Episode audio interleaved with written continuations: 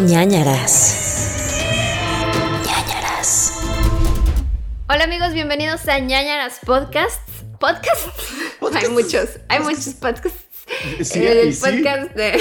Y sí, Sí lo hay. Y se sabe. El podcast de terror de miedosos para miedosos. Oye, no sé si se volvió a saturar mi audio. No sé, ¿Por como que No. algo pasa cuando grabo esto. Siento que sí hay como presencias malignas. Porque nunca se satura mi micrófono, pero cuando estoy grabando esto, de pronto, quién sabe qué.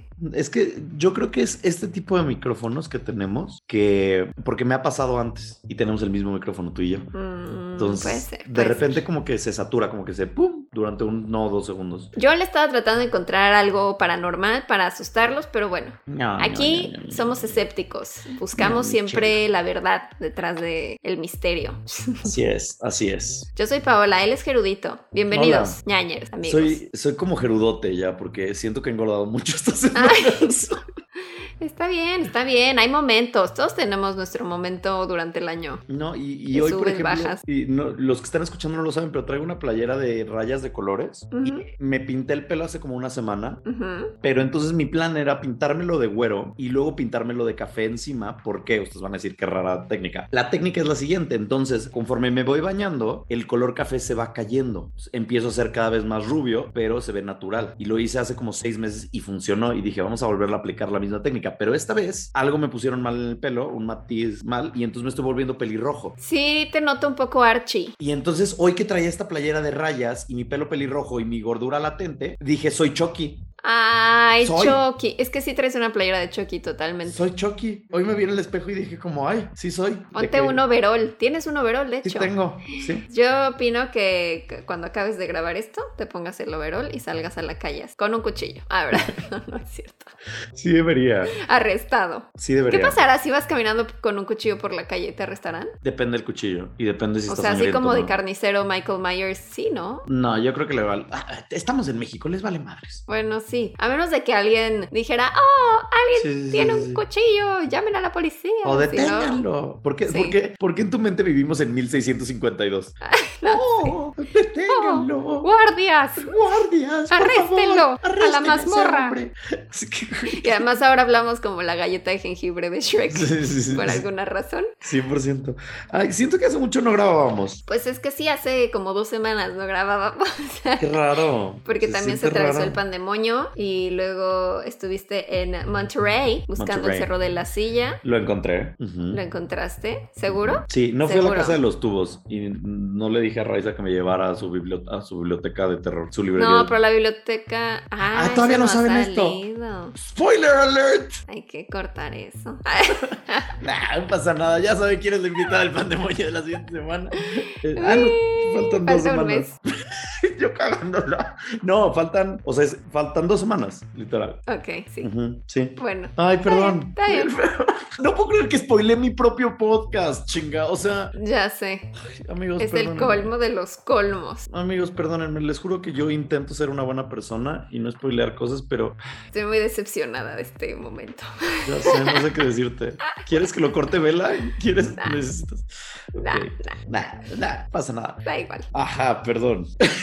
Ya no sé ni qué decir, me siento Ya no sé qué, qué- de qué hablar, de qué retomar después de este momento trágico. Hagan como que no, ñañeros, no hagan, hagan como que no escucharon eso. No vayan a Fue tuitear como nada. automorición. Ajá, es como shh, shh, shh, es un secreto. Es un secreto. Los ñañers guardan unos buenos secretos. Este es uno de ellos. Entonces, shh. pero cuando salga se sorprenden y tuitean mucho y facebookean buenas. Y que wow. Facebookean. Como Sí, si tuvieras 50 años y le dices Nintendo a todas las consolas. Es que no estás entendiendo que ya tengo 900 años. Facebookeando ando, ¿no?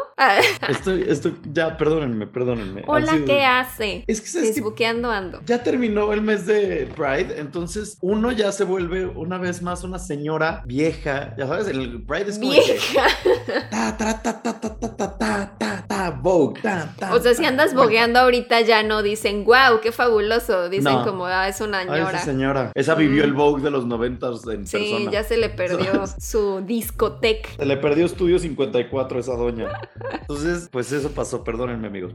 Pero bueno, podemos continuar por agradecerle a Tatiana por recomendar este podcast. Tatiana es muy Ok. fan de este podcast y, y le agradecemos mucho. Entonces... eh, ¿Sabemos cómo pues, se apellida Tatiana? Sí, no. Bueno, supongo que no es un secreto, González, pero es que es una cosa así. se me hace bien padre como las personas que se lanzan al estrellato con solo su nombre, o sea, sin Es que en, apellido. en Palacios, porque en Twitter su cuenta es arroba Tatiana Palacios. Pero entonces ahora es extraño porque cuando alguien te dice Tatiana Palacios, dices, ¿quién? Sí. Te tienen que decir solo Tatiana. Es como Faye. ¿Fernanda quién? ¿Quién es esa? Tatiana Palacios. Entonces, gracias a ella por ay, ser la ñañer del, del día. Y la ñañer del día, eso nunca lo La ¿Qué ñañer del día. pasando? Wow, O sea, no sé. Ya, se me olvidó cómo podcastear. Ya no sé podcastear, ya no sé cómo No, hacer en esto. dos semanas se te olvidó todo. Sí. Bueno, a ver, yo te haré una Ajá. pregunta random que me acordé ahorita, porque el otro día estuve eh, en, en stream con nuestro amigo Emanuel y me hacía esta pregunta que nunca lo había pensado. ¿Cuál fue el primer personaje animado del cual tuviste un crush? Personaje animado, así de caricatura, Animado. 80s, 90s. Ajá. Y entonces a mí eso me dejó como perpleja. Porque creo que analizando, creo que fue Ranma, mi primer crush animado. Yo creo que Hércules. O Aladín, Aladín. A huevo fue Aladín. Uh, Aladdin, sí. Bueno, ahora que lo dices, tal vez el príncipe Eric de la sirenita. Claro, el príncipe Eric Se de me la hacía Sirenita. guapísimo, era como, ¡ah! sus Era ojos, hermoso, es tan soñador. Ahora, Sí, sí, siento Es que Patrick. Dempsey era como el príncipe Eric. Mm, es que yo siempre he visto a Matt Bomer como el príncipe Eric. No sé quién es ese. Matt Bomer, el de Es Blue, muy el de centennial. White Collar, el de. Ah, ya, ya, ya, ya, ya sé quién. Ujú. Ok. Sí, también, también. Es hermoso. Es muy hermoso bueno, ya suspirando. Ay. Pero lo que sí podemos hablar en estos momentos es sobre eh, tu recomendación del día. ¿Qué te parece? Mi recomendación del día, bueno, es que está un poco ligada a lo que ya habíamos hablado la semana pasada, parte de la recomendación y voy a primero hablar de eso para que tú puedas contarnos de tu experiencia, porque Sí. recuerdan, la semana pasada se estrenó la de La calle del terror, Fear Street, Ajá. en Netflix, que la primera parte es 1994, la segunda parte es la que se estrenó esta semana, bueno, la semana pasada, cuando escuchen esto, que es 1978 y la semana pasada me preguntabas que cuál era mi favorita de la trilogía y decía, todavía no puedo decir porque firmé un embargo. Y ahora sí puedo decir que la 2, la 2 es mi favorita porque Ok. tiene como todo este estilo de slasher setentero, como ahora sí muy al estilo Viernes 13. eh, ajá, sobre todo es viernes 13, o sea, porque es un campamento y además el, el asesino tiene como el look de Jason en la parte 2, este que tiene como un saco, como un costal en la cabeza, también como muy estilo Halloween, como de acosador, masacre de Texas, ese tipo de cine setentero slasher. Y además Sadie Sink, la amamos, es como muy bonita, muy buena Ujú. actriz. Sí es. La conocemos de Stranger Things. En general, amigos, estas películas siento que es ver Stranger Things Real. con O sea, sangre. Sí, ajá, o sea, bien. Versión slasher. O sea, porque luego me han preguntado, pero si dan miedo, siento que eso es una pregunta muy ambigua porque es subjetivo. O sea, realmente siento que son películas hechas para adolescentes. Entonces, a mí, no, en lo personal, a mí no me dan miedo, pero me divierten mucho, me entretienen porque, pues, son eso, es ver Stranger Things con sangre. Entonces, a mí me gusta mucho. Y, ay, ¿por qué Estaba estás aplaudiendo. como matando moscas? Literal era una mosca y la traté de matar, pero pensemos que te estaba aplaudiendo a tu reseña. Bravo, bravísimo. No. Y tú estuviste en una actividad, cuéntame Sí, todo. Lo que no quiero que piensen es que Netflix nos está pagando de algún No. modo. Amigos, de verdad estamos, es- somos muy pobres y este podcast está sobreviviendo con las garras. Está agarrado de pezuña, pezuña de vampiro, agarrado de, de nosotros, pero no nos están pagando un peso. De hecho, deberían de ustedes escribirle a Netflix para que nos pagara, porque pues me Es invitaron que a sí, luego la gente piensa que cuando Sí. te invitan a cosas, significa que te pagaron. Y No no, o sea, a mí me invitaron a hacer entrevistas, pero amigos, las entrevistas no las pagan. Es No. como de, bueno, sacas este contenido y te sirve de contenido, pero no es como que te paguen. Y si te invitaron a una experiencia, es como, voy a Ajá. ir a disfrutarla. Y a subir contenido, pero Ah, pues es nada más. O sea, te win-win. pagan con la experiencia, con que la vivas antes que otras personas y que tengas como un trato especial y te expliquen todo, pero a cambio tú le estás generando contenido. Entonces es como un intercambio, amigos, no es como que realmente nos pagan por estas cosas. Entonces fui a esto que dices, la activación eh, aquí en Ciudad de México de Calle del Infierno. Calle Es- del terror. Ca- Calle del Terror, Calle del Infierno es la de Freddy, ¿no? Sí. No sé por qué dije eso. Calle de- del Terror, gracias. ¿Ves? ¿Ves por qué? Qué bueno que no nos paga, porque si no ahorita ya me hubieran dicho como que cagándola, Gerudito. Calle del Terror. Entonces, fue algo mágico en mi ser. No puedo parar de explicarles la hermosa aventura que viví. Es una activación en donde tú llegas, haces un equipo de 10 y te registras. Está hasta el 25 de julio. Entonces, para cuando salga este podcast, todavía quedan un par de semanitas que va a estar activo en Ciudad de México. No sé si lo van a llevar otro, porque de repente subí mi- a TikTok toda la experiencia, por si la quieren ver por allá. Y la gente me empezó a preguntar como de que, oye, no, estoy pudiendo con el registro, ¿cómo pongo mi mail bien? Y es como de que yo no trabajo en Netflix, amigos, yo no puedo ayudarles. Bueno, a defensa de los que preguntaban, tú pusiste. Si tienen preguntas, díganme y trataré de responderlas. Y bueno, vaya, sobre la experiencia, no sobre la interfaz digital del registro, ¿sabes? O sea, Ujú. Vaya, entonces las que yo puedo responder como de que las que pregunté de que, oye, ¿qué hora, qué hora está abierto? ¿Qué fechas están? Este, ¿Cuántos grupos son? ¿Con cuántas personas puedes entrar? ¿Qué pasa si llegas tarde? Todas esas cosas las puedo resolver como un usuario, no como una persona dentro de esta experiencia.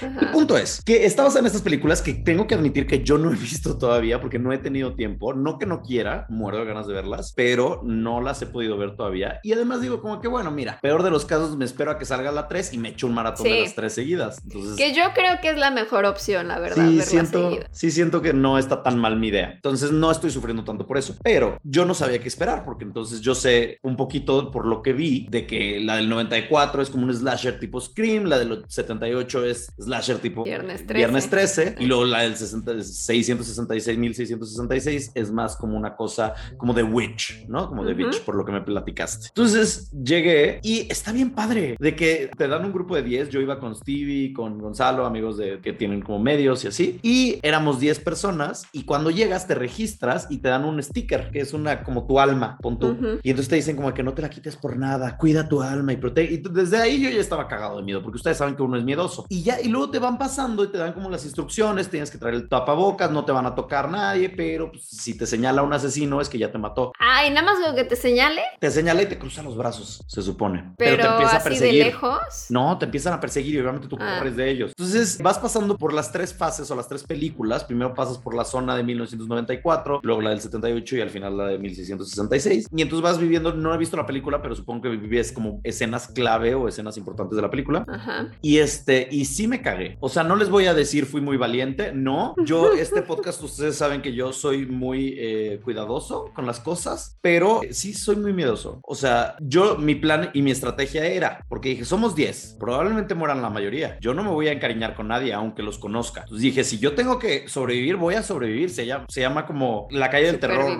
Busca busca sobrevivir o algo así se llama. Entonces Ok. yo dije, yo voy a sobrevivir. A mí me.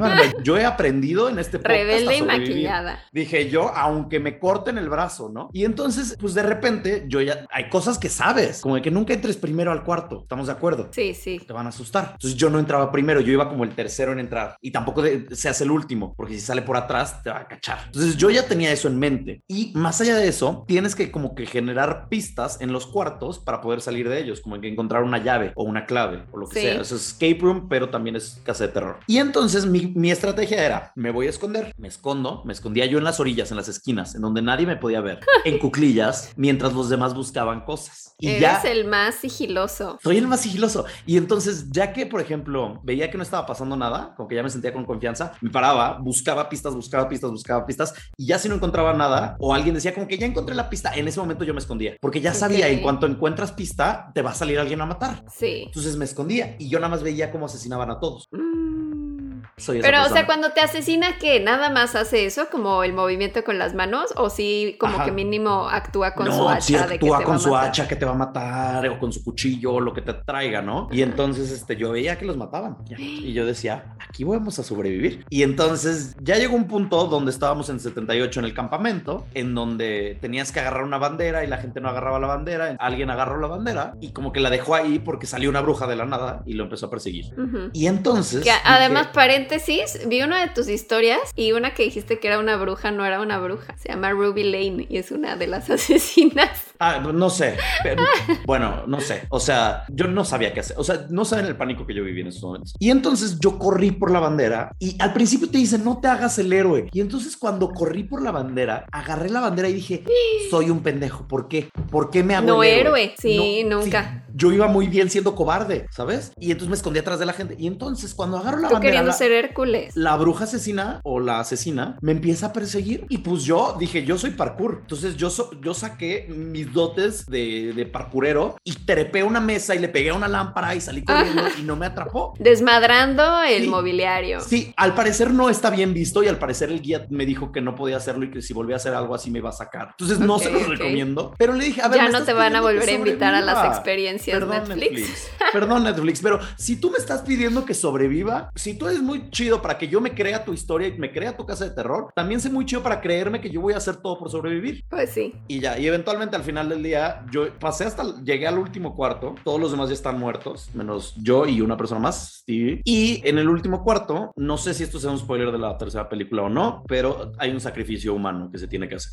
Ajá. Y entonces preguntan quién está vivo y yo me quedé callado. Yo dije, ah, pues piensan que estoy muerto, a la ¿Cómo chingada. ¿Quién va a revelar mi cosa? Y los muertos. ¿Pero qué no te quitan la estampa cuando estás muerto? Sí, pero yo la tenía abajo de la, de la playera. Ay. Uno es inteligente, hermana. Bien tramposo. No, es trampa, ahí estaba, nada más estaba cubierta. Oye, y ya tú me, pues al final al- uno de los muertos habló y dijo como que hay más vivos. Y yo dije, cállate, o sea que, ¿por qué? ¿Qué? No, los muertos no pueden los hablar. muertos no hablan. Es como cuando juegas a Us, no pueden los Claro. muertos hablar con los vivos, no se puede. Y ya, y salió un monje terrorífico y entonces dijo como que, ay, pues te voy a matar a ti, te tienes que sacrificar. Y yo, a ver, mátame. Me, me le puse al pedo. Yo ya estaba en modo ver. supervivencia. Dije, mátalo a él. ¿A mí por qué? Y dijo el día de que alguien se tiene que sacrificar. Y dije como que, ay, ya, toma tu estampita, tu juego tonto. Ya me, me enojé muchísimo en el momento. Y ya Y- nada más sobrevivió. Sobrevive uno. una persona. Y, y- y de eso Ah. se trata. O sea, sobre, sobrevive nada más uno al final. Pero es una experiencia increíble. Perdón que me tarde mucho en este relato, pero es una gran, gran activación, una gran experiencia. La viví como nunca gracias Netflix. No, ni siquiera escuchan el podcast, pero si lo escuchasen, eh, gracias a ellos, porque estuvo impresionante. Y si pueden lanzarse, láncense. Es gratis hasta 25 de julio, 11 a 11, o sea, 11 de la mañana o 11 de la noche, hasta 11 de la noche, lunes a, vie- eh, lunes a domingo, creo, o lunes a sábado. Y está muy chida, muy bien ambientada, mucha producción, mucho todo. La viví mucho. Bien, me encanta. Sí. Quiero ir. Me acuerdo que habíamos ido a uno de Stranger Things, que suena un Sí. poco parecido, pero como que en este sí te espantan. En el otro no te espantaban, solo era como no. un eh, ¿cómo se Escape room. escape room, como buscar pistas y salir y así. Sí te extrañé en el sentido de que dije, tú y yo hubiéramos hecho una gran dupla, Ujú. pero Me hubiera sacrificado a ap- es lo que te iba a decir, aprendí mucho de mí y no todo es positivo, ¿sabes? Entonces, Sí, haciendo parkour. Además, yo soy la, fe- o sea, la que le gusta ir hasta adelante, entonces yo hubiera sido feliz. Seguro me hubieran matado antes por ir adelante. No sé, pero mira, me siento contento con mi desempeño. Siento Ok. que, siento que hice lo bien. necesario para sobrevivir y llegué al final. Y poner el nombre de los ñañers en alto. Ajá.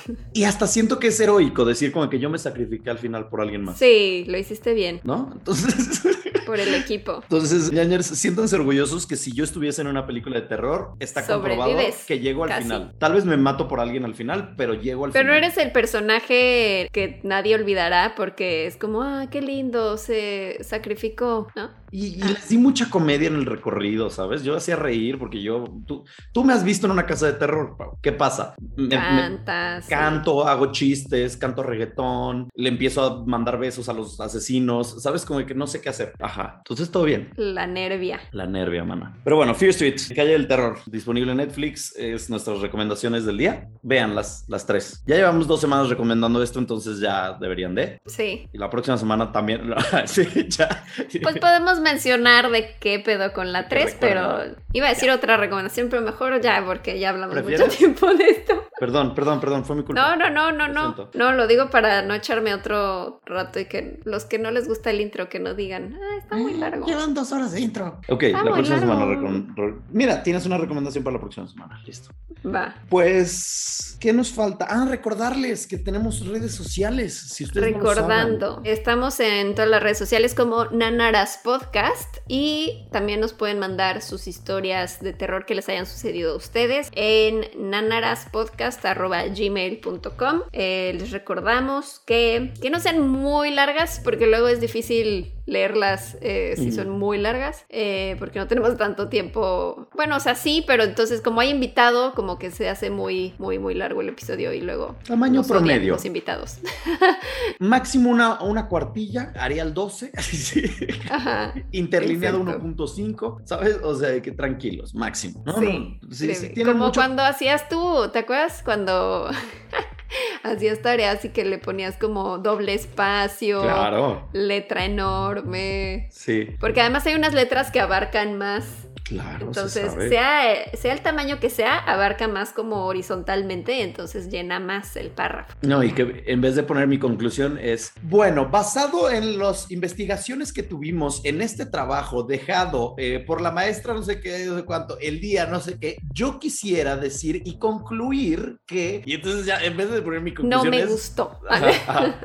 No me pareció una buena afirmación, lo que- o sea que, güey, te inventas palabras que ni siquiera sabes, Sí. pero viva, viva, viva el mundo. Es que eso, eso Viva está la mal. retórica. Ay, Eso está mal, o sea, la escuela debería decir, o sea, no te debería delimitar a cierto espacio, debería ser Bueno, pero es que de haber algunos niños que dicen, ah, pues hago un párrafo y ya, ese es mi trabajo. Pues mira, yo creo que si eres un buen maestro y dices como, a ver, si tú puedes justificar tu respuesta de una manera coherente en dos párrafos, que se note que entendiste y aprendiste, adelante. Sí. ¿Sabes? Y si Estoy lo quieres acuerdo. hacer en tres páginas, hazlo en tres páginas. ¿Sabes? Qué chido. Pero, pues no sé, yo creo. Yo creo. Bueno, y también recordarles que tenemos Patreon, una plataforma en la cual ustedes pueden apoyar este podcast, es patreon.com, diagonal nanaras podcast, y a cambio obtienen algunos beneficios exclusivos como los seño files, que son algunas historias que no entran en el podcast, pero que también están muy buenas, así como otros beneficios, y hay diferentes categorías eh, dependiendo de cada tipo de donación, y pues ahí pueden checarlo todo en patreon.com, diagonal nanaras podcast. Muy bien. Pues Listo. es todo. Vámonos con los casos. El día de hoy vas a empezar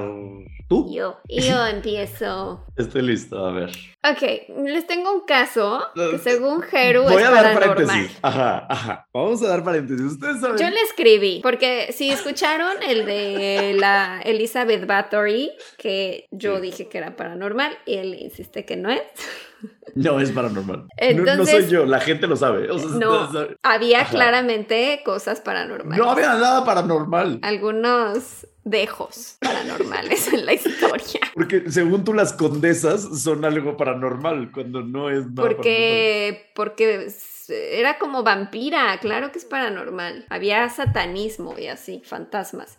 Bueno, pues esta historia es algo similar, pero le pregunté a Jeru, porque él sabe de este tema, y entonces le pregunté, oye, voy a hablar de esto, ¿crees que está bien hablar en caso real sobre esto? Y me dijo, yo creo que es paranormal, pero difiero, difiero porque yo encontré la información en puros sitios históricos, así como de que history.com, Nat Geo y así. Entonces, yo estoy convencida de que esto no es paranormal. Yo lo único que te Hay dije. teorías paranormales, pero no son las más populares. Yo lo único que te dije es, yo conozco este caso por las cosas que he visto y normalmente tienen tintes paranormales. Si tú en tu relato de hoy sacas un fantasma, un encanto, una posesión, una maldición, algo, me voy a parar y me voy a ir de este podcast. Pero es que tu fuente no puede ser American Horror Story. Bueno, esa es mi fuente. Está tergiversando lo que realmente pasó. Confío en ti, confío en ti. Adelante. vamos, vamos con, las, con el caso. Les voy a contar sobre uno de los misterios sin resolver más famosos de la historia. Y no es paranormal. Eh, es ¿qué? ¿Dudas? Misterio sin resolver cuenta como paranormal. No, porque hay muchos misterios de desapariciones. Ok, ok, ok. Tienes razón, tienes razón. Como por ejemplo el señor que conté hace poco, el señor de el Tamam Shud. Ujú. Y D.B. Cooper y así hicieron. Ah, son misterios sin resolver. Ok. Recuerda el programa de misterios Estoy muy al pendiente. Estoy muy al pendiente de tus palabras, Pablo. por Bueno, favor. pues esto fue, ¿qué fue lo que sucedió con la colonia perdida de la isla Roanoke? Tun, tun, tun. Nada paranormal. Bueno, además me acordé que tú habías contado de una isla. ¿Cuál fue ese caso de la señora de los plumones? Que el de la, el mapa, que había una isla que no salía después. Quiero decir la isla Canela, pero siento que eso es algo de Pokémon porque estoy jugando Pokémon últimamente. Pero era algo similar, ¿no? O sea, como una isla que desapareció y lo contaste en un caso real, ¿no? ¿O era paranormal? No, era No real. Bueno, pues esto es un caso similar a ese. Fue el primer establecimiento inglés en el Nuevo Mundo y un día fue descubierto sin rastro alguno de sus habitantes en 1590. Todo comenzó cuando los ingleses llegaron en 1584 a las costas de lo que hoy es Carolina del Norte, en Estados Unidos, y al llegar ahí fueron guiados por los nativos hacia la isla Roanoke, que se escribe Roanoke, la cual fue descrita como una tierra llena de cultivos, de animales y de nativos amigables. La expedición era guiada por Sir Walter Raleigh, que era el favorito de la reina Isabel. Bueno, eh, es que me confunde. Elizabeth es Isabel. Sí. Ok, la reina Isabel I. Y lo acompañaba Ralph Lane, quien era, eh, bueno, sería el gobernador de esta isla una vez que lograran colonizarla. ¿Cómo se llamaba? Es que me quedé pensando mucho en el villano de Pocahontas. ¿Cómo se llamaba el villano, te acuerdas? John Smith. Ah, no, ese No, es ese es el, el que el- se enamora de el. Ajá. Pocahontas. El güerito que salta como gacela. Es que no sé si se llama Ralph también. Ah, sí salta como gacela, tienes razón. Villano Tam- Es que ese villano se me hace muy olvidable. Se llama John Radcliffe. Ah, es que también es John, tienes razón. Este señor, Ralph Lane, iba a ser el gobernador de esta isla. Y posteriormente, Raleigh envió una expedición militar durante un año a esa zona para explorar la nueva provincia que él había llamado Virginia en honor a la reina y debían analizar si era una zona con potencial para convertirse en una base para atacar barcos españoles que pasaban por el Golfo luego de saquear oro y riquezas de México y de Perú. Y en esa época estaba a punto de irse a la guerra Inglaterra contra España y los españoles en ese momento tenían una flota muy fuerte, entonces eran como la principal amenaza que tenían los ingleses. Después de estar en esta zona un tiempo, los ingleses descubrieron que Roanoke en realidad no tenía tanto potencial como pensaban porque el agua de las costas era muy poco profunda y entonces en realidad no podrían tener batallas navales ahí. O sea, como que decían, ah, pasan por aquí los españoles, a huevo, los interceptamos, les quitamos su oro, ya chingamos, ¿no? Pero en realidad no sirvió su plan. No era posible. Pero aún así, eran colonizadores queriendo colonizar y pues dijeron, nos quedamos estas tierras, ¿cuál Monopoly? ¿No? Ok. Me apaño este lugar. No, ¿cuál es el otro? Risk, más bien. Risk. Ajá. Ajá, jugando Risk. Y Ralph Lane, su método de decir como, pues voy a quedarme con estas tierras, eh, asesinó al líder de la tribu local llamado Wingina. Esto para evitar que los nativos se levantaran en armas contra los ingleses. Pero algunas tribus eran amigables con los ingleses, a pesar de, de que ellos eran bastante hostiles. Y había un hombre llamado Manteo, de la tribu Croatoan, que les enseñó sobre las costumbres y la lengua local algonquín. Algonquin, algo así se llama. Es que no sé, no tiene acento, creo que es algonquin. Ay, gente, no, sabemos pronunciar estas cosas. No sé pronunciar. Si la cagamos, hagan como que no saben. O- es que en mi mente lleva acento en la. I, pero no lo tiene, entonces ¿Algonquín? ¿Algonquin? Mira, ningún algonquín nos va a escuchar. No. O sea, no te preocupes. Roanoke fue fundada como colonia. No sé por qué me acordé de la canción de iglesia de Jerusalén está fundada. ¿Por qué?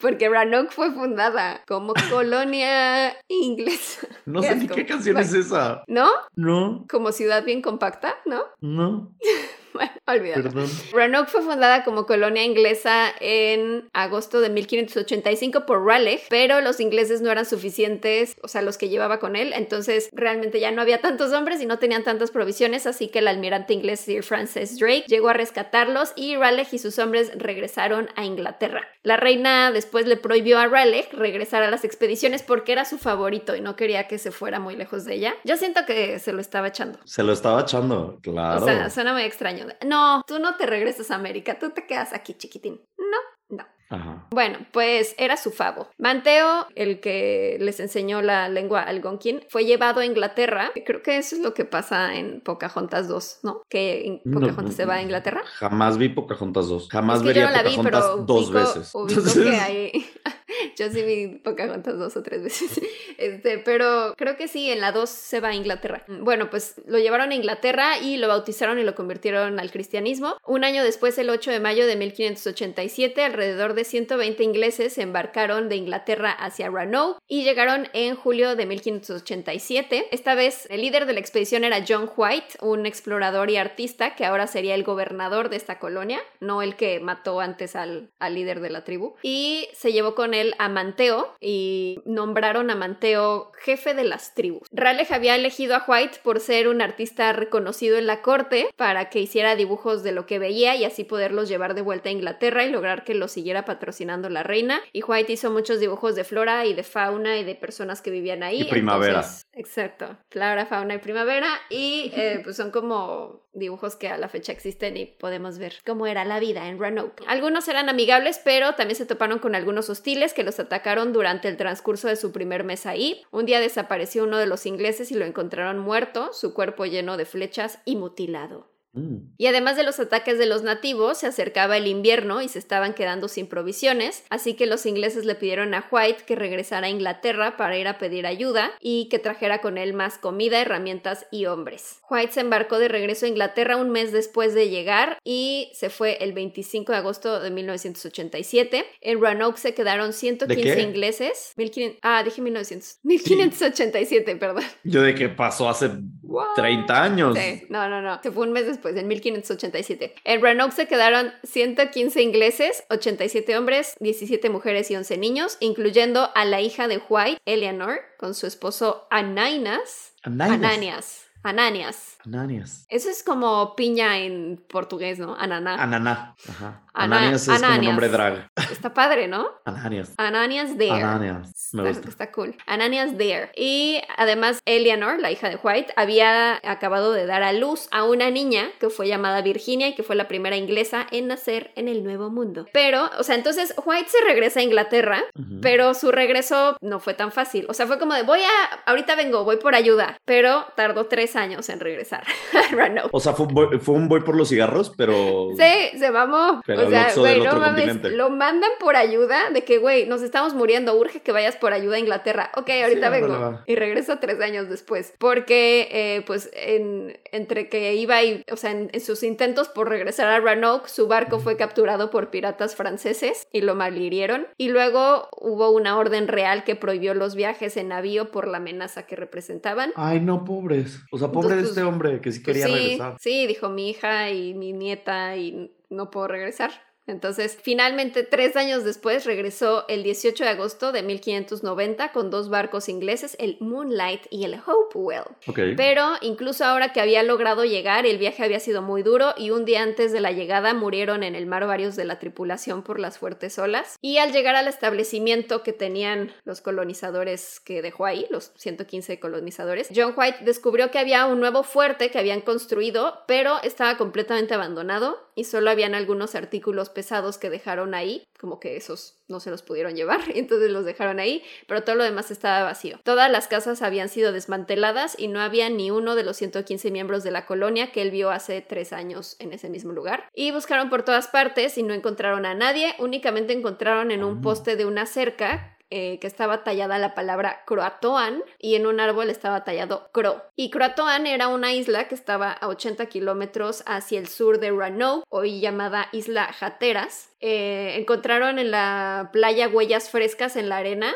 en la playa de Roanoke, y llegaron a la conclusión de que eran nativos, que eran hostiles o que le tenían miedo a los ingleses. Se dice que White intentó dos veces navegar hacia Croatoan para buscar a los ingleses desaparecidos, pero según lo que dijo, las dos veces que lo intentó fue imposible llegar por las tormentas y dice que finalmente la corriente los empezó a empujar hasta que tuvieron que regresar a Europa. Se me hace muy extraño. O sea, de que, güey, ya te echaste de Inglaterra hasta América y nada más para viajar 80 kilómetros hacia el sur ya es imposible. Y ups, ya me regresé a Inglaterra, ¿no? O sea, ¿cuántas personas eran las que desaparecieron? 115. 115. ¿Y la hija? Incluyendo a la hija, al esposo y a la nieta. Pero, o sea, entonces este hombre dice, intenté dos veces ir a la isla de Sacroatoan, no me dejó la corriente, nos tuvimos que regresar a Europa y además los barcos no eran suyos, entonces como que no podía arriesgar que les pasara algo en la tormenta y entonces dijo, no, pues nos regresamos a Europa. Finalmente ningún barco inglés llegó a Croatoan, pero algunos recuentos dicen que los españoles que pasaron por esa zona reportaron haber visto a nativos saludando hacia el barco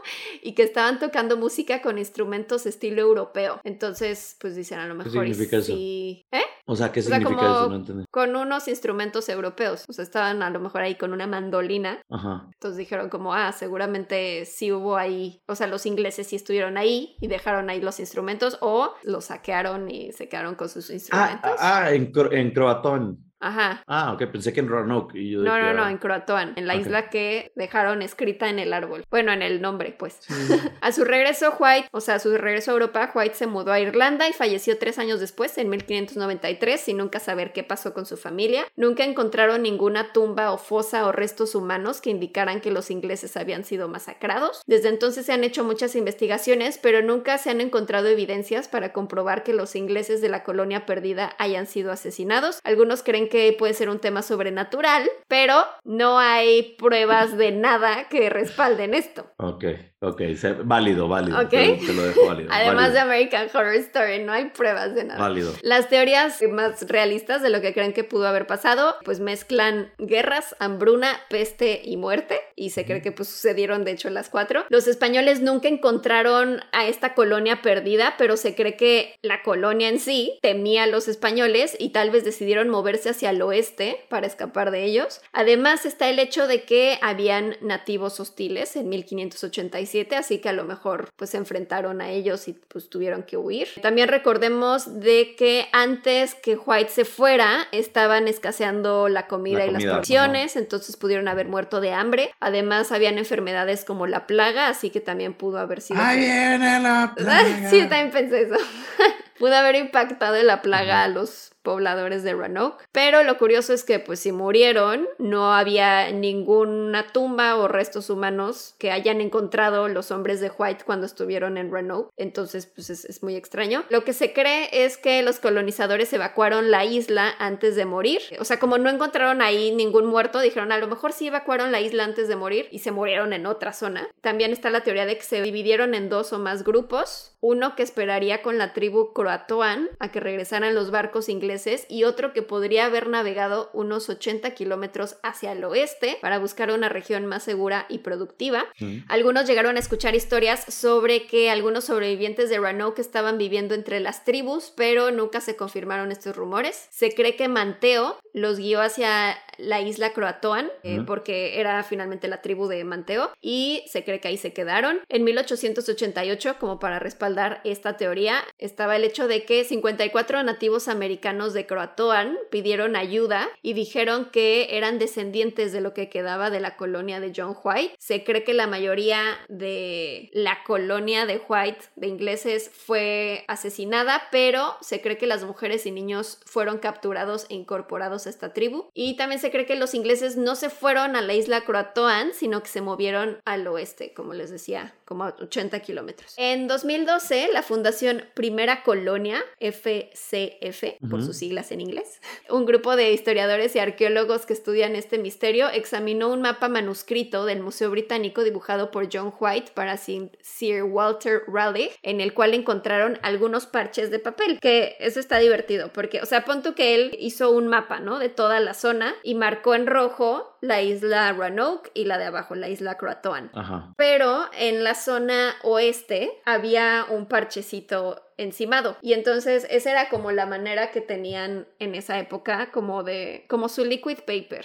de ups ya la cagué no voy a volver a empezar a dibujar todo el mapa porque era como muy caro volver a dibujar todo pero la solución era como pegarle encima un parche de, del mismo manuscrito. Y entonces analizaron este parche y descubrieron que debajo del parche estaba dibujado una estrella de cuatro puntas de color rojo con contorno azul, lo lo cual los expertos dicen que era la manera de representar un fuerte, un pueblo fortificado. Pero encima del parche también estaba dibujada esa misma estrella con una especie de tinta invisible que se podía hacer con leche o limón y que si la pones Al como fuego. con calor, ajá, se aparece, como lo que hemos visto en National Treasure de Nicolas Claro. Cage. Nicolas Cage siempre está detrás de todo en este Nicolas podcast. Cage es eh, Dios, sabe todo Sí. de estos, de estos casos. Ajá. Siempre es el titiritero de ñañaras. Sí es, sí es. Está patrocinado este podcast. O sea, no está patrocinado por Netflix, está patrocinado por Nicolas Cage. Sí, es lo que no queríamos decirlo. Cage, sí, sí, sí, sí. Porque él siempre invierte en cosas sin sentido, como en casas embrujadas en Nueva Orleans y en podcasts en México. 100%. Bueno, pues este parche estaba en la zona esta que, que se había mencionado. O sea, porque lo extraño fue que White un día dijo, ay, o sea, mencionó una zona al oeste a 80 kilómetros de Roanoke. Pero fue como, ah, fuiste ahí. Este, no. Ah, Pero era como de, como, ¿por qué la mencionaría? Y luego dibujaría eso en el mapa y lo taparía y lo pondría así como secreto. Es lo que está extraño. Se cree que no quiso revelar a la corte inglesa el verdadero paradero de la colonia para que se creyera que, que habían desaparecido, pero pues dicen que a lo mejor es porque habían espías infiltrados en la corte, pero, o sea, no sé si llega así como espías españoles infiltrados, o sea, no, no sé. Ajá. Y han buscado en esa zona actualmente, pero no han encontrado ningún fuerte, ningún pueblo fortificado. ¿Cómo se llama esa zona? pues, le llaman sitio X, Site X. Es que estoy, desde que, desde hace rato estoy viendo el mapa, Ajá, porque dije, voy a ver a dónde se me fueron. Dije, yo ahorita resuelvo esto, sí. pero ¿Ya viste la Eh, estrella? no, o sea, estoy viendo el mapa de Google Maps. Ah, ok. No, es que está padre ver el mapa que dibujó él. ah, ok, ok, ok, ok. O sea, busca como el mapa que dibujó John White, que se llama como Virginia de Pars o algo así. No sé si John estoy White Virginia Map, así les aparece, amigos. Ok. Y por ahí, no sé si. Bueno, es que si tiene el parche, pues no se va a ver la estrella. Pero si buscan lo de la estrella, pues ahí, ahí aparece marcado. Ya vi el parche. Como en rojo con un borde azul. Que no está hacia el oeste, o sea, no está, no está hacia Plymouth, está, les voy a decir dónde. Yo ya estoy, yo resolviéndoles este caso, amigos. En Nicolas Cage. Literal, veo que hay un laguito aquí. Este debería de ser el lago de Roanoke, Mans Harbor, Menudo. No, no, no, no creo que sea Menudo, ¿verdad? No. Ah, ya encontré, el- ya encontré el laguito. Ahí voy. Te tienes que ir por eso. ¿Ya lo encontré? Sí, sí, tienes toda la razón. No tiene nombre en realidad, pero se encuentra en un punto entre la bahía del dolor, Paynes Bay, y Stumpy Point. Ok. Entonces, Stumpy suena inventado. sí, pero no lo es, siento yo. Pues Ajá, se cree que se fueron ahí y él lo encubrió una por peninsulita. extraña razón. Es como una peninsulilla. Sí, ¿No? que ya no es una isla, ya es una Zona, zona pues, pues, dentro de... No, o sea, la isla está acá arriba, la Sí. isla de Roanoke. Entonces, ajá, estamos con ustedes, amigos de, eh, de amigos ingleses. Bueno, pues en 2015 empezaron las excavaciones en este llamado sitio X, en el cual creen que vivieron los sobrevivientes de la colonia perdida por un tiempo. Usaron detectores de metal y encontraron objetos metálicos y justo ahí donde está eso rojo es donde en teoría Aba- se fue. a- Es que lo estamos viendo, si están y en YouTube, están está el viendo el mapa. parche, se ve como parchado. esto, Sí. Exacto. Ah, bueno, entonces en esta zona en donde encontraron el parche, fueron a buscar en 2015 con detectores de metales y encontraron... Con moderato, dices. Ajá, con detector de Y encontraron objetos metálicos y artesanías de la época de los Tudor, o sea, claramente ingleses, en esta zona que actualmente se encuentra junto al pueblo Algonquin. Las teorías más extremas creen que puede ser que los colonizadores fueron abducidos masivamente por ovnis. Pero siento que está súper sacado. O sea, no, no creo que eso tenga opción. Eso no pasó, señores. Dicen que si se hubieran ido en realidad a otra zona hubieran dejado más pistas. Yo creo que a lo mejor sí dejaron pistas, nada más que John White no lo contó, o sea, como que él lo escondió por alguna razón, pero no creo que haya sido como que, ay, no, no dejaron ninguna pista, se los llevaron los ovnis. Y además Nada más no algunos las dicen, entendió. no, ¿eh? Nomás no las entendió las pistas. Tal vez. Tal vez eh, algunos dicen que esa estrella roja en realidad es simboliza, o sea, como que simboliza una nave espacial que aterrizó ahí, pero no, no creo. Y otros dicen, tienen la teoría de que lo que sucedió ahí fue un caso de canibalismo masivo, que es mi teoría favorita. bien sangrienta. Qué fuerte, ¿no? Un arqueólogo de Harvard llamado Lawrence Stagger dice que ha encontrado evidencias de que hubo canibalismo masivo en Roanoke. Se dice que en esa época Roanoke estaba experimentando la sequía más extrema en 800 años, así que pues no había realmente otra forma de sobrevivir y creen que recurrieron al canibalismo. Y pues esa es la historia de la colonia perdida de Roanoke, que no se sabe qué sucedió con esas personas después de todos estos años. Siguen investigando la zona a ver si encuentran algo, pero digo, también es, o sea, zonas muy amplias como para saber exactamente en dónde buscar, pero pues no han encontrado ningún cadáver o restos humanos como para saber qué les pasó. ¿Tú qué crees que pasó? No sé, es que estoy viendo el mapa. Bueno, ¿ya estás convencido de que no es paranormal? No, ya estoy convencido, lo hiciste bien. No, no hay nada de queja de mi lado, pero... Por cierto, en American Horror Story yo no vi esa temporada, pero... Yo sí la o vi. sea, ¿cuál era la trama? Pues eso de que como que Lady Gaga era una diosa vudú que y entonces poseía gente y entonces asesinos y regresaban como los espíritus de, de lo, del campamento de Roanoke para matar a todos y así, ¿no?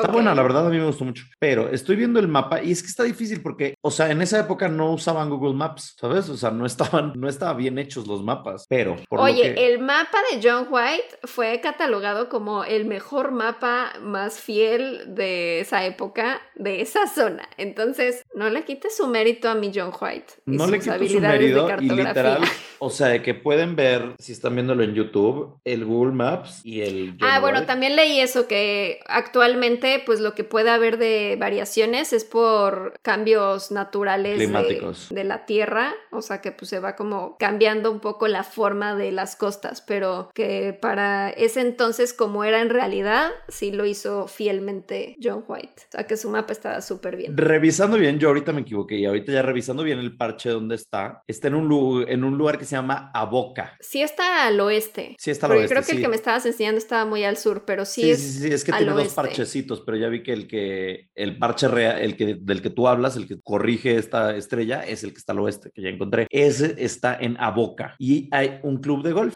Mira, pues a lo mejor abajo del club de golf hay restos sí, humanos. podría ser. Pero está padre si buscan, pues sí, la foto del mapita y del parche, porque pues nada más se alcanza a ver ahí como, pues que literal está tapado con un papel, un dibujo.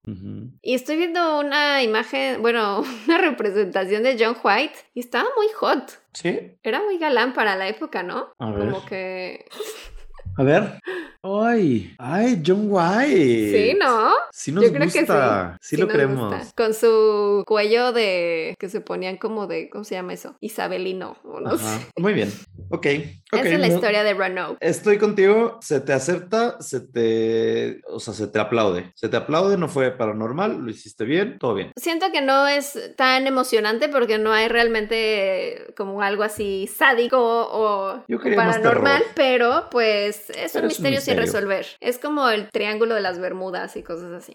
Para que ustedes tengan siempre información fidedigna de qué hablar en sus citas o no sé, comidas familiares. Ay, me estoy estirando, amigos. Ay, es que ustedes no lo están para saberlo, pero yo este podcast yo lo iniciaba acostado con mi copa de vino. ¿Y luego? ya- y ya no se me ¿Qué permite. sucedió? Pues que la dueña y señora de este podcast me pide hacer este podcast temprano Con y no voy a tomar vino a esas horas de la mañana, ¿saben? Pues sí, puedes tomar una mimosa, un clamato con chela o algo así.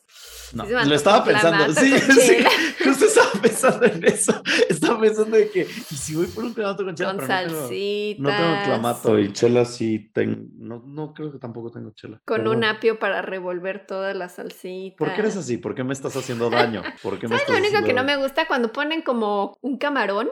No. Me molesta mucho que pongan camarón como en cerveza. ¿Por qué hacen eso? ¿Por qué? Y en Estados Unidos de repente como que las Bloody Marys también te la ponen como con una hamburguesa arriba y curly fries. Ay, y así. no. ¿Por qué inventan? O sea, para No eso le echen platos. comida a mi chupe. Ajá, el vaso no está hecho para comida, está hecho para líquido. Para eso hay O platos. sea, si acaso luego los que le echan como tamarindo, cosas así, como dulce, Ajá. como picoso dulce, o eso todavía, pero, Ay, pero no, cuando ya le echan como cacahuate madre, sí, O sea, botana sí entera, no. A la gomichela. No, no, o sea, no, la verdad no, pero la podría, la- o sea, la paso, pero el camarón no, no El le echen camarón. El otro día estaba en Monterrey, pasamos por un...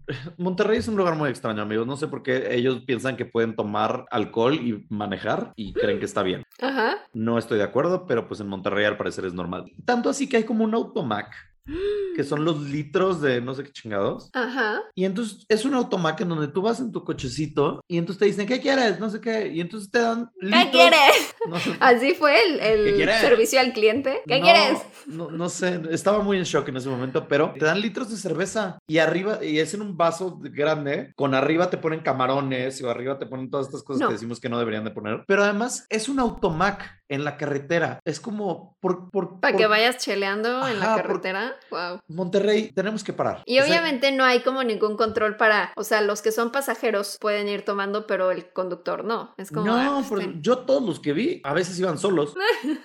y es como, dije, o sea, que yo decía en Es Ciudad la cheve para el calor. Pues sí, pero yo en Ciudad de México, aquí los policías se hubieran parado enfrente del lugar y parado a todo mundo para sacar mordidas y así. Sí. Y allá no hay nadie. Pasaban policías y les daba igual. Y es como. Yo creo que está justificado por el calor, pero No, no manejando. no. O sea, si es por el calor, pues agüita o a un automac de bebidas, pero no. Eran clamachelas y cosas así. O no sé cómo les digo. Wow. Pero bueno, ustedes no están aquí para, para estas historias. No, Están- sí, díganos, ¿quieren camarón en su chela o no? A mí el camarón me gusta, pero clamato. capeado en babas. ¿Qué? Ay, no, no, no, no, no. ¿Por qué, ¿Por qué estoy aquí? Perdón, perdón. no. Me gusta el camarón en algas marinas. Este, eh, hola amigos, Eh, les voy a transportar en estos momentos al Me 2011. encanta que vuelves a saludar como si estuvieras leyendo una presentación de la escuela. Hola amigos, Hola, amigos. yo soy Gerudito. Yo soy Gradito, este es mi turno ahora. Es que sí, es que ustedes piensan que no escribimos, pero ustedes no saben cuánto escribimos para este podcast. De verdad, son hojas y ya podríamos tener un libro con todos los casos que tenemos de que- Sí. escritos. Y luego no sé si borrarlos o si los quieren. Yo los qué. tengo. Los quieren. ¿Quién los va a querer? No sé, ¿alguien quiere el guion? ¿Alguien quiere un guion? ¿Cuál es su guion favorito? Se los mandamos para que vean que es chistoso de que escrito y que es improvisado en el podcast. Comparen. Este. Todo mandamos- mal escrito ahí. Lo mandamos autografiado, ustedes tranquilos. Bueno, hola amigos.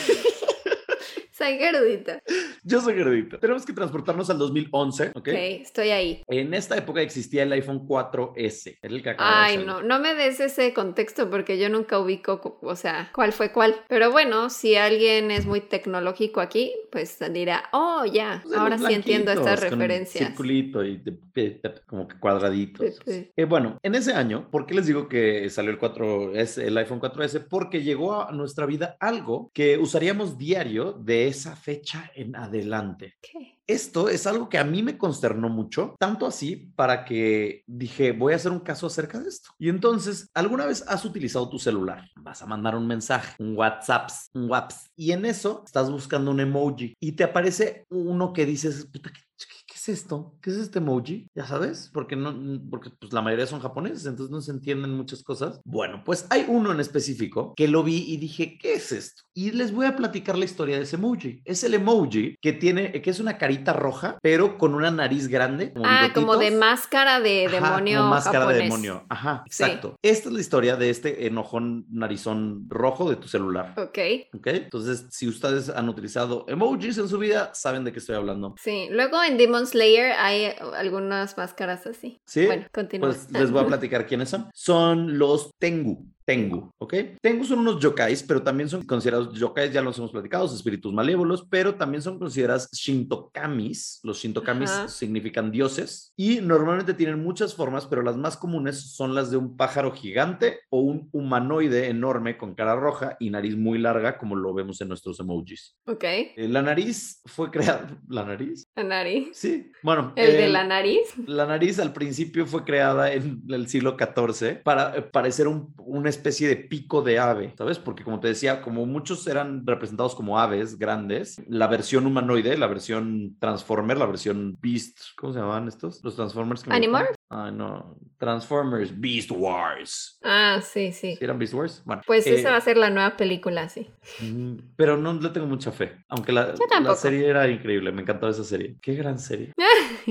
¿Te acuerdas? Es que una era una viuda negra y se transformaba como de que en algo Creo que yo nunca vi esa. Era como, entre, era como de CGI, pero entonces eran Transformers, pero se transformaban en animales, en bestias. Wow. O sea, así como era- Animorphs. Ajá, pero eran robots. Bueno, pero de, ajá, de robot animal. Y me, me acuerdo que me fascinaba, la veía muy, muy, muy, muy, muy chiquito esta serie y me encantaba, pasaba en el canal 5, me fascinaba. Ujú. La voy a volver a buscar. El punto es que crean este humanoide con el- la mega nariz para que pareciera pico de ave y se supone que la nariz puede medir hasta siete manos. O sea que si tú pones tu mano pegada a tu cachete y luego pones tu otra mano, ahí ya son dos. Ahí ya son dos. Ah, ya entendí. ¿Me entendiste? ¿Siete manos? Siete manos. No mames, ni Pinocho. Ajá, un megapin. Iba a decir un mega, megapinochón, pero eso suena como megapanochón. Eh, o sea, sí, está enorme. Sí, enorme, un mega nariz. Tradicionalmente los téngulos visten de sacerdotes y traen en las manos un báculo, que es el que usan los monjes budistas, o un abanico de plumas, que es un abanico de plumas mágico con el poder de reducir y aumentar la nariz de las personas. ¿Narizota? No narizota. ¿Narizota? No narizota. Ok. Abanico mágico de plumas. Como bien dices, son como los Pinocho. Son como monstruos Pinocho de Japón. Eh, japonochos. ¿No es cierto? Japinochos. Japinochos. También son...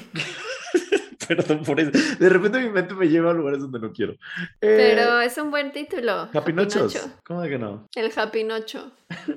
También son características sus sandalias, que son japonesas, esas de... ¿Has visto estas sandalias típicas de Japón que son como de madera flat, que abajo Sí. tienen como una plataformita? Ajá. Esas son encantan. típicas también de los tengu. Siento que son ultra incómodas, pero Ultra. ven padres. Ajá. Muy padres. Y luego la primera mención de ellos, de los Tengu, fue en el año 720. Se refieren a ellos como perros celestiales, que aparecían justo antes de que hubiera una rebelión militar. Y entonces fue algo muy extraño porque al principio se referían a ellos como perros, entonces de que perros que caían del cielo. Ajá. Pero después fue como de que no, no son perros, son aves. Entonces como que los japoneses nunca se ponen de acuerdo. O sea, pero tiene como forma de perro.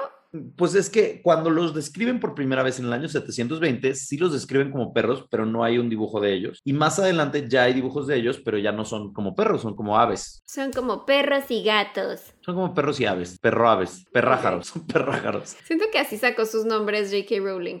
sí, sí suena de que... Perrájaro. De la casa del perrájaro. Es la versión japonesa del dios hindú Garuda, que es también un humano pájaro con alas y nariz de pico, pero no hay manera de comprobar que estén basados uno en el otro, aunque son muy similares. ¿Qué hacen los Tengu? Primero que nada, engatusan a los monjes, haciéndoles pensar que son profetas de Buda, cuando en realidad los agarran con sus pies, son garras de ave, y se los llevan volando hasta lugares remotos y los dejan ahí para que se mueran. No. No sé. Mal perrájaro. Pero, Malo. o sea, qué inutilidad. Si lo quieres matar, mátalo.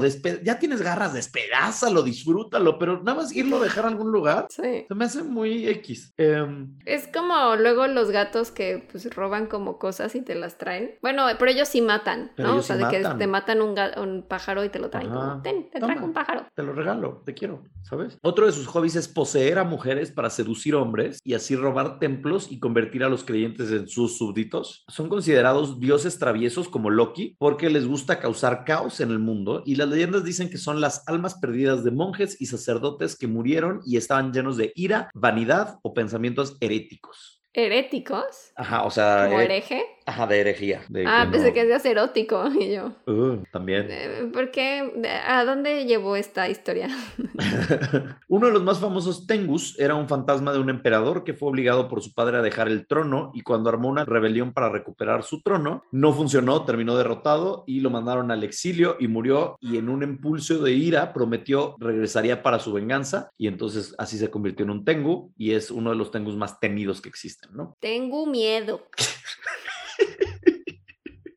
Para que tengo miedo. Eh, siglo XIII, sus travesurillas eran secuestrar sacerdotes, como te decía, y niños. A los niños nada más les hacía, o sea, como que los asustaba y les hacía comer popó de animales, porque no sé, se me hace algo muy extraño. Y a los sacerdotes los llevaba a, veces a la cima de los árboles y ahí los dejaba amarrados hasta que morían o enloquecían. Ok. Hoy en día, por ejemplo, se describe una persona mala o vanidosa como, ay, está hecha toda una tengu, ay, está bien tengu. O sea, en Japón. En Japón, bueno, o sea, sí, en Japón, ¿sabes? O sea, Porque yo nunca lo he dicho. O sea, Ahí eres tan tengu. Okuruko y toko tenguro. No no sé cómo. Tenguro, hablarlo. sí. Tenguro sukuro y dogi. ¿Sabes? Imaginen que dije ahorita, estás hecha toda una tengu. La podemos usar. Eres de- tan tengu. Eres súper tengu. That's Los- so tengu. That's so Tengu. Son creados los Tengus porque si se supone que si se muere un budista no puede ir al infierno, pero si es un budista que no es tan buena persona, digo, no puede ir al cielo si se muere un budista y si no es tan buena persona no se puede ir al infierno. Entonces se quedan en el limbo y entonces se convierten en Tengu, que es como el punto medio. Ok. Aquí yo creo que yo ya me estaba quedando dormido cuando escribí esto porque puse es el punto medio y luego escribí ¿dónde entregas, neni? Metro Camarones. No sé por qué puse eso.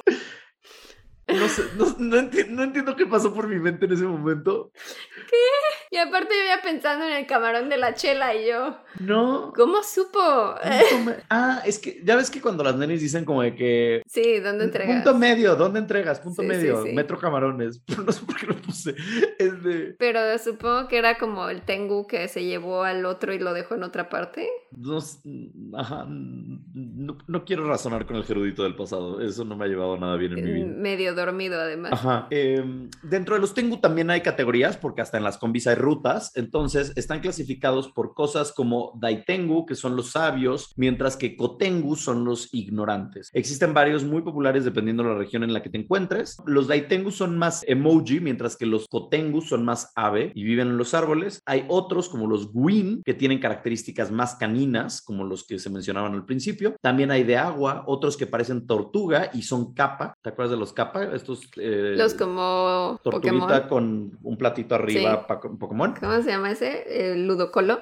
Ajá, ludicolo, ajá. O sea, ellos son también. Viven en áreas donde hay mucho musgo y arena. Si estás en la montaña en la noche y se cae un árbol o escuchas una risa a lo lejos, lo más probable es que sea un tengu. Entonces, para asustarlos, tienes que disparar tres veces al cielo y eso ya los espanta. Y si no tengo pistola, Pues le haces. ¡pau, es pau, mejor pau! dispararle. Piu, piu, piu, piu.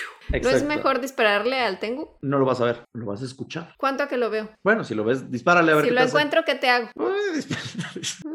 Dispárale, a ver, a ver, dispárale a ver qué te hace el tengu. Pero si lo encuentro, ¿qué te hago? Hay tengus buenos y malos. En su origen se decía que eran protectores del budismo y se supone que están en control de los malos, que en realidad no hacen maldad, pero pues después ya se les empezó como a considerar que hacían cosas malas Pero por eso están como guardianes afuera de los templos, ¿no? Como Ajá, la sí. escultura ahí de... de los tengus. Y también son protectores del bosque. Una leyenda cuenta que un hombre un día estaba caminando solo por el bosque, iba Una vaca recogiendo... se encontró. Una vaca. ¿Cómo era esa canción? Caminando por el bosque, una vaca me encontró. Como no tenía nombre, ñañaras le pondré. Ajá. Oh, Jeru, la vaca eres tú. ¿Qué nombre dices tú? Y ahí vas con otro nombre y así. Eh, padrísimo ese juego. Sí me gustaba. Iba caminando por el bosque este hombre, recolectando hojas. Y cuando estaba recolectando estas hojas, de repente cae de la nada una tormenta de granizo muy fuerte. Y el hombre casi muere. Entonces, cuando sale del bosque y llega otra vez con el- al pueblo aledaño, los del pueblo le dicen, es que ese bosque está protegido por un tengu y no le gusta que le roben ni siquiera hojas. Entonces te trató de matar porque estás irrumpiendo su paz, ¿no? Entonces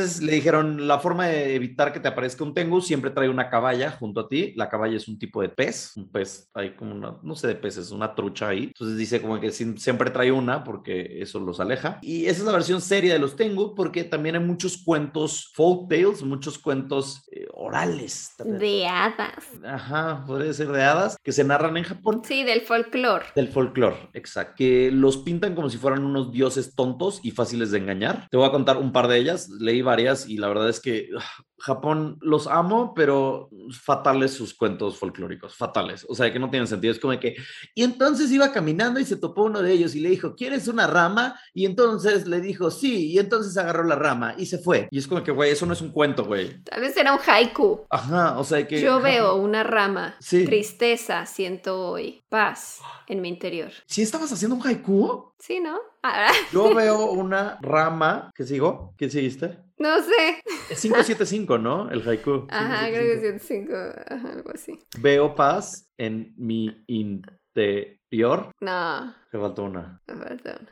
Ay, pero muy. Siento paz en. Ah, siento paz en mi. No, pero no es por palabra, es sílabas. Ah, son palabras, ¿verdad? Ay, no sé. O tal vez. Ay, no sé. No sabemos hacer haikus. Reprobamos. Sí, son palabras, tal vez. Sí, Pero nunca he sí entendido los haikus, la verdad. O sea, porque no riman ni nada. Solo es como para capturar un momento. Ajá. Y tienen que ser cinco palabras, siete palabras, cinco palabras. Y ya. o tal vez sí son sílabas, porque son cortitos. ¿Queremos Hagan sus investigarlo? haikus de ñañaras. Sí, mándenos sus haikus. Haikus. Como su calaverita, pero haiku. Son 17 son- son- sílabas. son sílabas. En tres líneas. Son sílabas, no son palabras. 5, 7, 5. Ah, ok. Sí, el punto es que Pau estaba haciendo muy bien su, su haiku. No muy sé, es diosa del haiku y no sabíamos este poder de niña índigo nuevo. Alguien va a realmente contar las sílabas y nos podrá decir si logré hacer un haiku sin esfuerzo o no. Sin esfuerzo. Bueno, pues las historias que les voy a contar son dos. Una es de un niño que estaba utilizando unos bambús o bambúes, no sé cómo se diga, ordinarios como binoculares y entonces vio a un tengu y le dice, ay, es que con estos bambús puedo ver a lo lejos, millones de kilómetros. Y entonces el tengu, el tengu le dice como, ah, de verdad. No sé cómo hablen. "Ah". Sí, es como la, mamá, la maestra de Jimmy Neutron. Ah, Jimmy. Voy a sacar otro, otra referencia de Kimetsu no Yaiba, Demon Slayer, pero es que hay como unos cuervos que son como mm, más o menos como acompañantes de los Ajá. Demon Slayers. Y entonces como que luego les llevan mensajes, entonces nada más de pronto aparece el cuervo y dice como a Tokio debes ir ahora y ya se va. ¿Verdad? Entonces sí, en, en mi mente suena como eso. Mm, En mi mente es la señorita Ave, que era la profesora de Jimmy Neutron. Oh, Jimmy, tienes un retraso, Jimmy. Este, y entonces lo ve y le dice, tengo estos binoculares, puedo ver a millones de kilómetros. El tengo le dice como que, Ah, binoculares, te los cambio. y entonces le dice, ahora le te lo cambio por una capa de invisibilidad. Y entonces Uh, le da la capa de invisibilidad y cuando se da cuenta el tengu que no son binoculares mágicos, sino un par de bambúes, bambús, no sé cómo se pronuncia, el plural, lo busca, pero ya no lo encuentra porque el niño ya trae puesta la capa de invisibilidad. Y Harry Potter. Harry Potter. Ahí empezó todo. La otra historia que tengo es un señor se encuentra que le gustaba apostar mucho, se encuentra un tengu, el tengu lo ve y entonces como que le dice, ¿qué haces en mi bosque? Y entonces el señor le dice, ah, y entonces le dice tengu, Mm, ¿A qué es lo que más miedo le tienes? y entonces el señor dice como voy a ser muy inteligente y dice, le tengo mucho miedo al oro y le tengo mucho miedo a los mochis, que son estos como pastelitos rice cakes, pastelitos gelatinosos eh, japoneses.